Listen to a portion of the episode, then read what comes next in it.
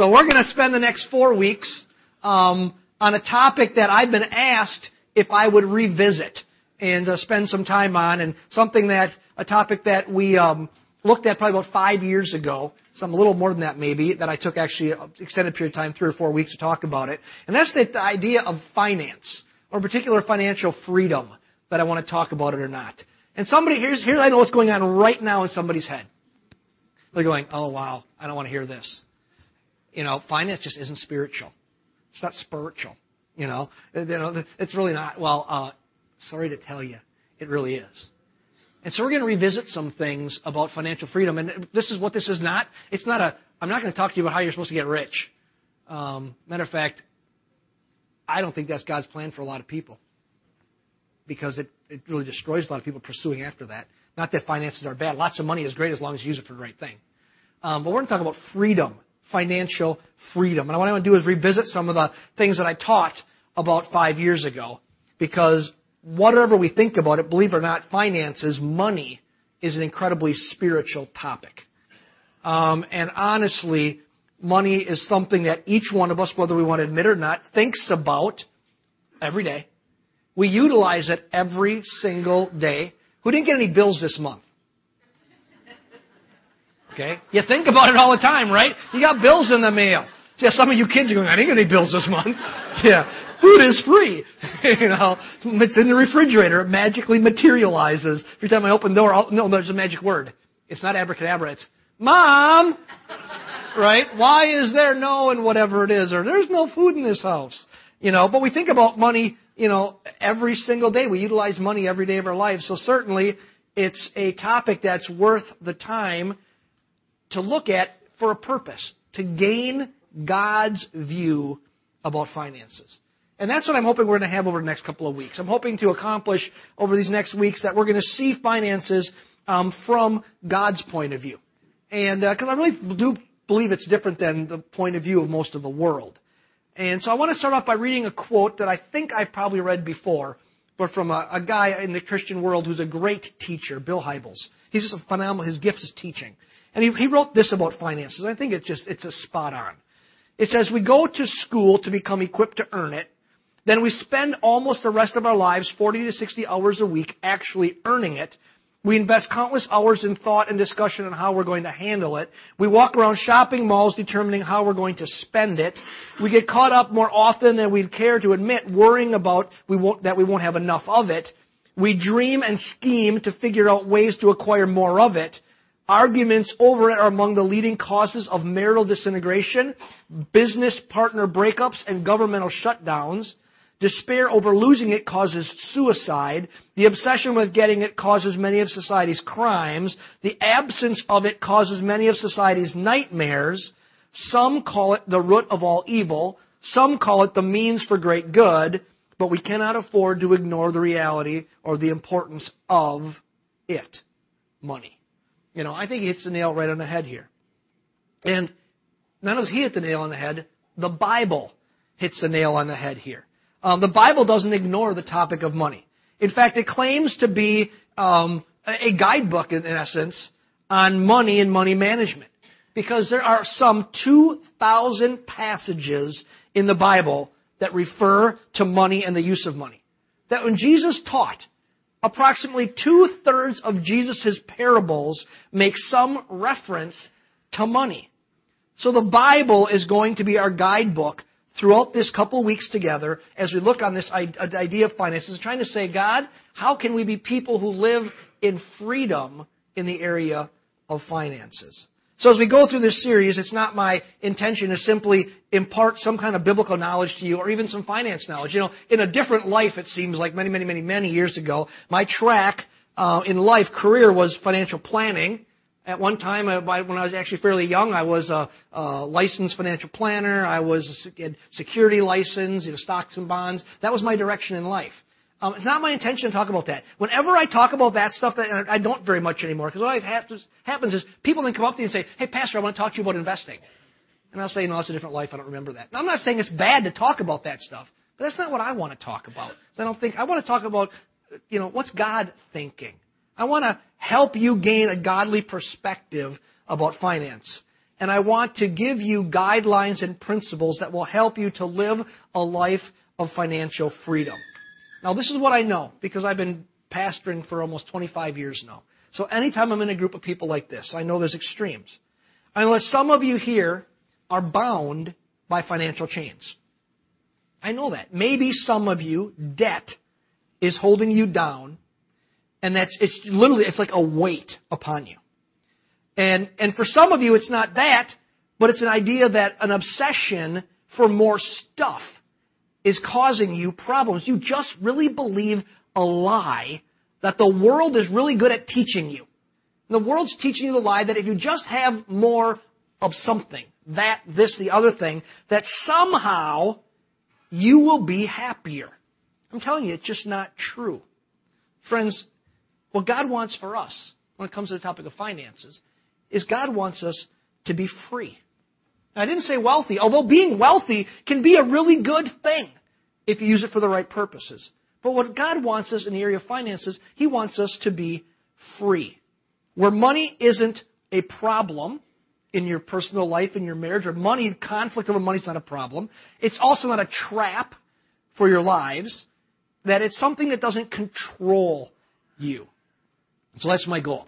You know, I also know this in a room. We got people on one side of the spectrum that are that are controlled by maybe the debts of the chains of debt or obsession for more stuff. I also know that some of you have achieved a measure of financial freedom in your life. And, and I should say this, financial freedom in the sense that you have, you really have more than you need. And, um, and that's very possible in a culture of affluence. We live in a culture of affluence. We live in a culture where, where um, there really is a lot. America, the numbers are a little old, but America has about 3% of the world's population and two thirds of all the money. You know, so that's just the reality. So you can say, oh, I'm struggling in America. Yeah, yeah, I'm not saying people don't struggle in America. What I'm saying is we really have, we live in a culture of, of abundance. And I know that some of you here have reached and achieved a measure of financial freedom. And so maybe this series, what it's going to do is it's going to reinforce your desire to maintain that freedom. Um, that's what I hope. But maybe also, this series is going to help you. It's going to inspire you to be even more strategic with how you use your money for good purposes. And that would be a blessed outcome because that's what God would want. God's not opposed to us having money, even lots, lots of it, as long as we use it for the right purposes. So, so let's look at our, at our, um, at a, a topic I want to begin with as I think about this idea of finances, and an area that you say, oh, really, you're going to talk, that's where you're going to start? But I think it's the, it's the proper and the right starting place, and we're going to spend a few weeks talking about finances. And we're going to start by dealing with the topic of work. W O R K. You say, well, why would you want to start with the topic of work? Well, this is the reason why. Financial freedom starts with what? With finances. And finances come from what? Work. Now, there are a rare few, but only a very few that will inherit a fortune in their life. Some do. But that's not the norm.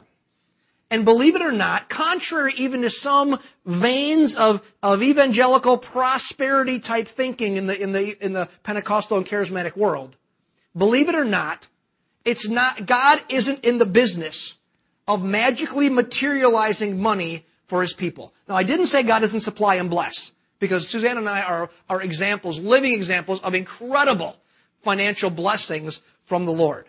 But God isn't in the business of, of magically materializing money for His people. No, God intends for people to earn money by working. I want to start here because working is something that occupies the majority of our awake time. Maybe the reason I needed a Snicker bar is saying, you know what, I've just been laying on the deck of a, of a ship eating all day long doing nothing, laying in the sun, and that's what you, on a cruise, that you do. You lay in the sun and you eat. And uh, I did not get on the scale. I get on the scale every day of my life. I did not get on the scale since I've been home. Like, nope. I refuse to see what that number is because it's not going to be pretty. Um, but working is something that occupies the majority of our awake time. So we should have a proper view of work. And, and believe it or not, work isn't intended to be a four letter word. You know what I mean when I say four letter word? You know, they still use that term anymore. Something's a four-letter word. It's a cuss word. You know, I know work has four letters, but God doesn't intend for work to be a swear word, to be a four-letter word. Sometimes, you know, we get the idea that work is a result of sin in the world. It's a result of fall. That if sin didn't enter the world, we'd all just be living in a garden doing nothing all day. And we think that Adam and Eve sinned, and so God kicked them out of the garden, and He says, now you're going to work. And He did say that. He said, matter of fact, your work's going to be pretty unproductive. Um, you know, here's the, here's the reality about this, friends. Work existed before the fall of sin. Work existed first. Adam and Eve worked in the garden. God was trying to communicate something. Labor, work, is a good thing. I think that life in the garden kind of went something like this. God came to Adam and Eve in the garden and said, you know what, look, you have talent and you have abilities. Now what you need is a challenge. So I'm going to give you the challenge of work. He says, Adam and Eve, now organize the garden, name the animals, use those skills that I've given you, and in doing this, you'll bring glory to God, bring glory to, to Himself. You'll develop your abilities, and you'll experience the joy and the pride of accomplishment. Friends, that's what work does. Work, God looks at work as a positive thing. Work brings glory to God. Work develops our abilities. It's because we have to develop them because somebody's expecting us to. They're paying us to do something. We got to get better at it. Work provides the joy of accomplishment. When you get that big project done or that little project done, there's a joy of, I, I, I worked hard at this and I got it done. And work is a way to provide for ourselves and to provide for others that, that either we're responsible for or we choose to be responsible for. So we need to develop a healthy opinion about work. See, I found that a lot of people believe, and this is the way I was raised, and so it's hard, been hard for me to undo this thinking that work is what you endure in order to earn the money to buy the things you want and to do the things you want to do on the weekend. That was pretty much the mindset I was raised with.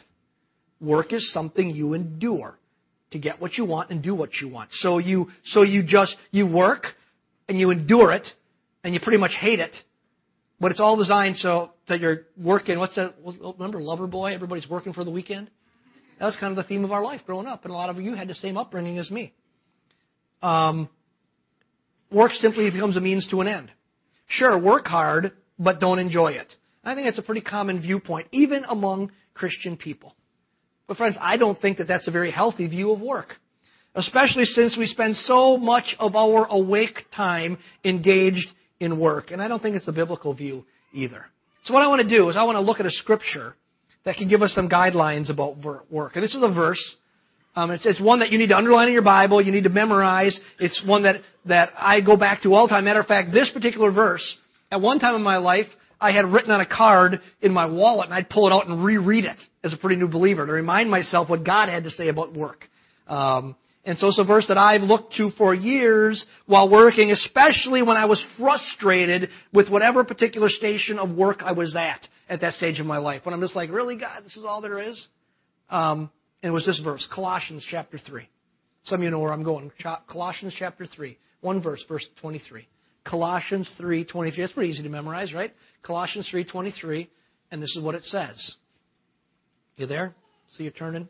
Colossians, Galatians, Ephesians, Philippians, Colossians. Colossians 3:23 says this, "Whatever you do, do your work heartily as unto the Lord."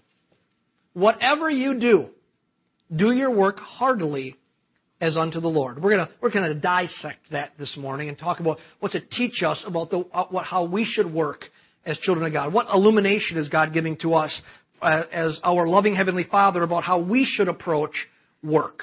And this verse is a lot to say about that. So, whatever you do, do your work heartily as unto the Lord. First thing I see in this verse as we kind of tear it apart is that we are to work.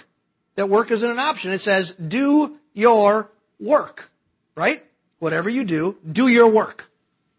Heartily as unto the Lord. So, that working isn't an option. We're to do our work. And I understand something. Some of you could be dismissing what I'm going to say right now because of your stage of life. And I know work changes throughout life. There's some exceptions, and work can look different, but we're all supposed to be engaged in, in work to some capacity. So you could know, you could, some of you could say, well, you know what? Um, I, I, I work in the home. I raise kids. I care for, for family. That's work. You might not get a paycheck. I always told Suzanne, when when I would go off to work and she was home with the kids when they were small, I'd always say, "But baby, listen, your job is ten times harder than mine. It is. I, I don't understand how taking care of little kids all day, you know, pull your hair right out of your head, you know, um, never get a break. Um, some of you are saying amen right now, right? Right? Little kids. So that's a different kind of work. Others, due to maybe our economy, are looking for work or looking for a different kind of job than you're used to. And you're not maybe working right now. You lost a, you lost your, your job and you're looking for work. And others, due to maybe injury, you hurt your back or something or health reasons, you're not working right now. Maybe you're going to do it again or maybe you're permanently, you can't work the way you're used to working. And some of you are in a position in life where financially you don't need to have money, so you're volunteering your services. Now those are all types of work. But for all the rest of us that aren't the asterisks, these little things, I'm doing this different or that different or I'm at a different stage of life, all the rest of us are to, are to work. Meaning, we go to some kind of an employment and we earn a paycheck. We accomplish something with our gifts and our abilities. And we are, you know, our, the question is, are we as believers taking seriously God's command to work? He said, whatever you do, work heartily. Go to work, you know. Um, so we're taking seriously His work to, uh, to identify our unique skills and interests and to find a place where we can be used um, in employment. See, here's something that we need to understand. And I think the American culture is the first culture, maybe in history, that's taught something contrary to this. And it's this that, that, friends, God didn't create you to just sit. He didn't create you to, to work, you know, to, to just your life, that the ideal part of life, the, kind of the American dream would really be I work for a few years and then I have nothing to do the rest of my life. We met a guy in a cruise ship, and I, I, I wanted to, I was dumbfounded. Two little twin two-year-olds, and every time we went somewhere, they were running around, and, and everybody else was annoyed by him, and we liked him. We were playing with the little tw- twin two-year-olds. It was a, a Hispanic gal and an African American man, and he was a New York City cop, and he's been a cop for ten years and talking about life and future, and he says, 10 more years and I can retire. he goes, when they're 12, I can retire. and that was, he's like, so, I, so, so being a New York City cop, you work 20 years and you're out. Now, go to bed, whatever. But I'm looking at it, he's saying, I'm done working when my kids are 12 years old.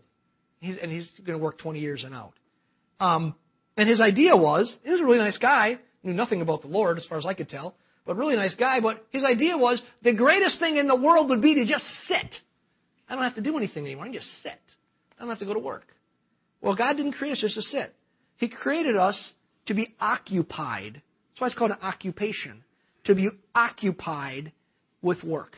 In fact, Scripture says this, and it's a hard statement. It says in 2 Thessalonians 3.10, he says, If anyone will not work, neither let him eat. That's a pretty hard statement. Kind of goes against the culture of a free lunch. If anyone will not work, neither let him eat. You know, Paul wrote this to the Thessalonian church because some of them were leading really undisciplined lives. He occasionally calls them busybodies. They were doing no work at all, and they were just kind of getting in everybody's affairs. And he says, listen, call, call command of those people um, to work. And then he says, now eat your own food. The way we might say it today is, listen, don't be a freeloader. That's what Paul was saying to, to believers. So it's not been a, just a new problem. It's been around, but I think it's exaggerated now. And I think as a whole, Southeast Wisconsin, a lot of us are German. How many part Germans are in this place? Yeah, I think 60% of, of, of the eight mile radius, 60% of us are predominantly German. Now, only saying that for one reason. Germans are known to have a good work ethic. Now, a lot of you are other ethnicities and you work hard too. It's not what I'm saying. But I think as a whole, our culture, where we where we are right now, we have a pretty good work ethic. You know, and we need to maintain that because we live in a society where entitlement thinking is prevailing. It's becoming the normal thought for people in our where everybody owes me something. You know, where, where somebody ought to, ought to pay for, for me. And I just want to say this. That's just not right. It's not biblical. It's a false thinking. Um, the Apostle Paul says we are to work for what we have. He'd say this way listen, there are no free lunches. This idea of a free lunch, the, the reality of free lunches is somebody had to pay for it somewhere. You know? And so there are no free lunches. And I say this, parents, teach your children, grandparents, teach your children this lesson. Teach them that work is a good thing. Teach them that work is a good thing. We're, we're counteracting a culture that's trying to say work is a bad thing. The Bible says it's good. We should be teaching our kids that work is a good thing. And young, young people, those people who don't have a career yet, those people who thought it was free, that food is, didn't have to pay any bills, you know, mom puts food in the refrigerator, it magically appears. You're, you're, you're in school yet, you know, young people meaning you're not yet working a career. Maybe you're all the way up through college. Let me give you a little advice about work. You are going to be employed, unlike the New York City cop. I don't know where that job comes from. There's not a lot of them around where you work 20 years and you're done. You're going to be employed 30 to 50 years of your life. Here's what I recommend you do. Ask God what He wants you to do at that time. And search out what you are uniquely gifted to do. What did God create you for? And then think about what interests you have. What would you like to do? With your days. So you don't have the way I was raised. It says you hate what you do. The reason I was raised that way is the people in my life that were working hated what they were doing because they didn't fit. You know, find out what do you what do you like to do, and then get whatever education or training you need to get that employment. Do that. You're young, and in, we're in a land of opportunity where you can do that. And then get to work. And you know why you're getting to work to earn a living? But you know what you're also doing? Get to work and take Jesus with you into the marketplace. You know, that's one of the reasons God uniquely fits us for so many different types of work. As we go into various work environments with all different giftings we have, we have the opportunity to establish the kingdom of God in that place and to share the love of Christ with the people we work for and with. Can I give you a great example of that from just this last week?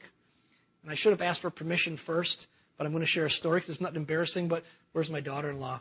Don't get mad at me, okay? I'm going to share something. Sam just switched jobs. And Sam is, she went to school to be a hairdresser. She got in for a while. She said, I don't really like this. And she said, I want to go to do what I've done in the past, which is being a nanny. And so she filled out a resume and she began to look for nannying jobs. And on her resume, she put as one of her work experiences working in the in the child care at Portview Church. And so she put that on her resume, and, and the family, she ended up um, starting last week taking care of their children. Two kids kind of live on the east side, um, it, like Glendale-ish area over there somewhere.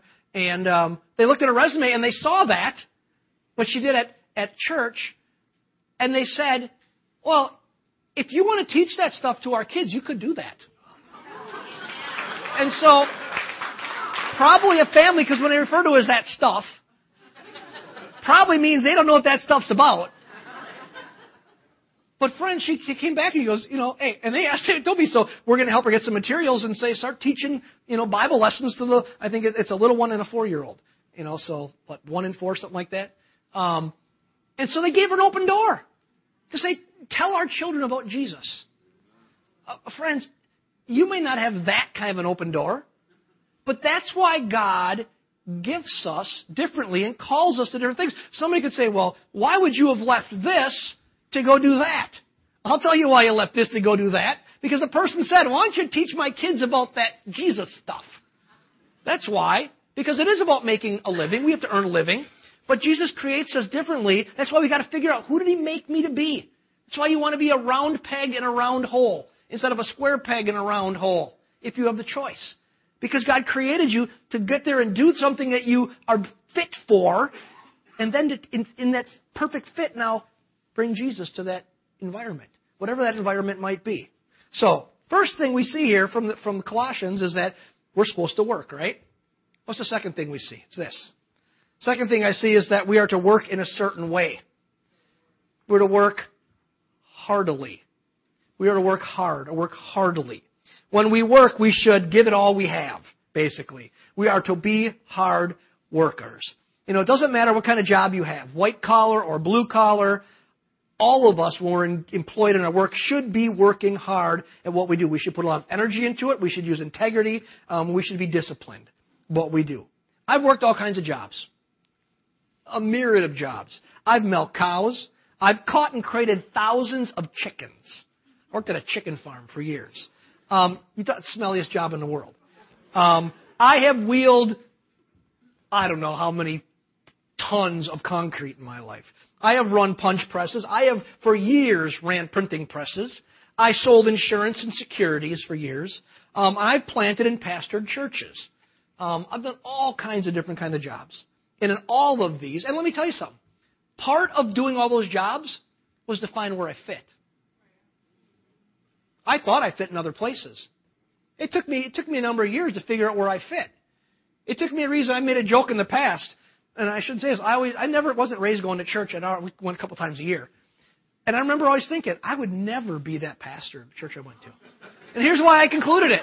And forgive me for saying this. This is, this is a kid growing up, going to church a couple times a year. I said, "There's two things I I know wouldn't fit with me." As I thought this, now excuse me in advance, I thought all all ministers were gay. And I said, I'm definitely not gay. I like girls. Um, a lot, you know. And I said they're all poor. I said I don't want to be poor. So I definitely wouldn't go down that direction. So it got, I had to wind around a long ways because I found out, you know what? You can be exactly who you are. That, that my fit, what I was created to do, was what I do now. But I had to get, I had to wiggle through a lot of turns to get me to that place to where I understood, you know. So I was almost 30 when I finally started pastoring for the first time in my life. Um, you know, my late my late twenties. And so so anyways, I've done all kinds of things, and this is what I've learned. In all of these, I have found that hard work pays off. That employers generally promote and reward, reward hard workers. That that is doesn't always happen, but almost always happens. Hardworking employees are a great value to their employers. And everybody who's an employer here says, Amen. With a good attitude, right? With a good attitude. Um, and friends, this is how God wants us to represent Him in the workplace. Hard workers with a good attitude, right? You shouldn't be having to be given a Snicker bar every day. You know. Christians should be the best employees a company has. Matter of fact, we were walking through the Southwest Terminal, and there was a sign on the wall, and I said, I want to tear it off and take it back and hang it up in the church. It said, every employee has an attitude, Ours just have good ones. And I said, I said, I'm going to take that and take it to the church and say, every church person has an attitude.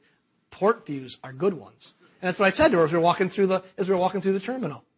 And so that's how God wants us to represent Him in the workplace. Christians should be the best employees a company or a person ever has. So He says we should work and we should work heartily. And that brings us into the third thing that we should look at from our scripture here. That, that uh, we are to work heartily but toward a certain goal. Work hardly, what? As unto the Lord. The reason why we work hard isn't just to make our earthly boss happy or to earn a paycheck or to make our company lots of money. In, in the end, it's really to honor our Lord. Really, we are to work, um, when, we're, when we're working, we are working for Him. That's what I often had to remind myself in tough times at work. I'm really working for Jesus here. This has been a great help for me a number of times in my life. And, you know, I always said, I'm kind of not really joking. I think I've had some of the meanest bosses anyone could ever have. I think it was on purpose. God said, if I don't give this a rotten guy to work for, uh, he's probably going to stay doing this. You know, because I'm trying to, God should pull me this way, and I'm going, no, God, I want to go this way. I'm going to be a financial planner and do all this stuff. You know, and, and so God gave me a bunch of really rotten people to work for over the year, over the years. Um, and at those times, I would be tempted to do one of two things either slack off or walk off. You know what? Just slack off. Say, fine, I'm just going to be like everybody else and get nothing done. Or just walk off the job and take your job. I'm going home. You know, I'll do something else. But guess what? God showed me that I'm not just working for some human boss over and over again. He showed me that. That I am ultimately always working for Him. And I want to do my very best for Jesus in all that I do. Right? So when you are at work, whether you got a good boss or you're the boss, people call you the good boss or the bad boss. When you're at work, ask yourself a question. If Jesus was my supervisor, would I work differently? Because really, guess what? He is. He really is. Work as though Jesus is your supervisor because he really is your supervisor. This will help you get through hard days um, and prompt you constantly to do your very best.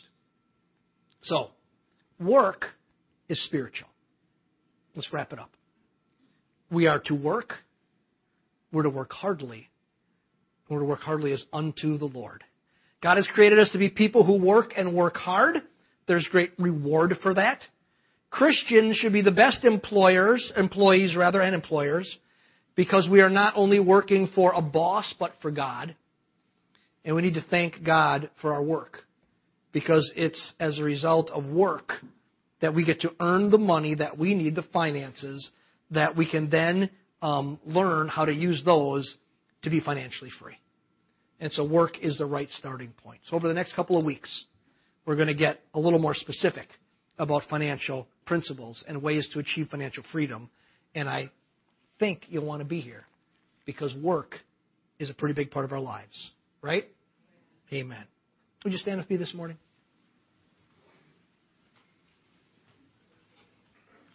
Let's pray together. Lord, I want to uh, pray in a certain way that maybe we're not used to. A lot of times, Lord, we're, we probably come to you in prayer, and our prayer request is that you would change our work. But Lord, I want to ask you today to help us appreciate our work. And Lord, on behalf of our whole church family, I want to thank you for our work. Thank you for our jobs. Thank you for the places we get to go to, to bring the kingdom of God. To work hard and use our gifts and talents to produce so that we feel accomplishment. And Lord, we would ask today that you would bless our employers. You would bless every business owner. You would bless every employee.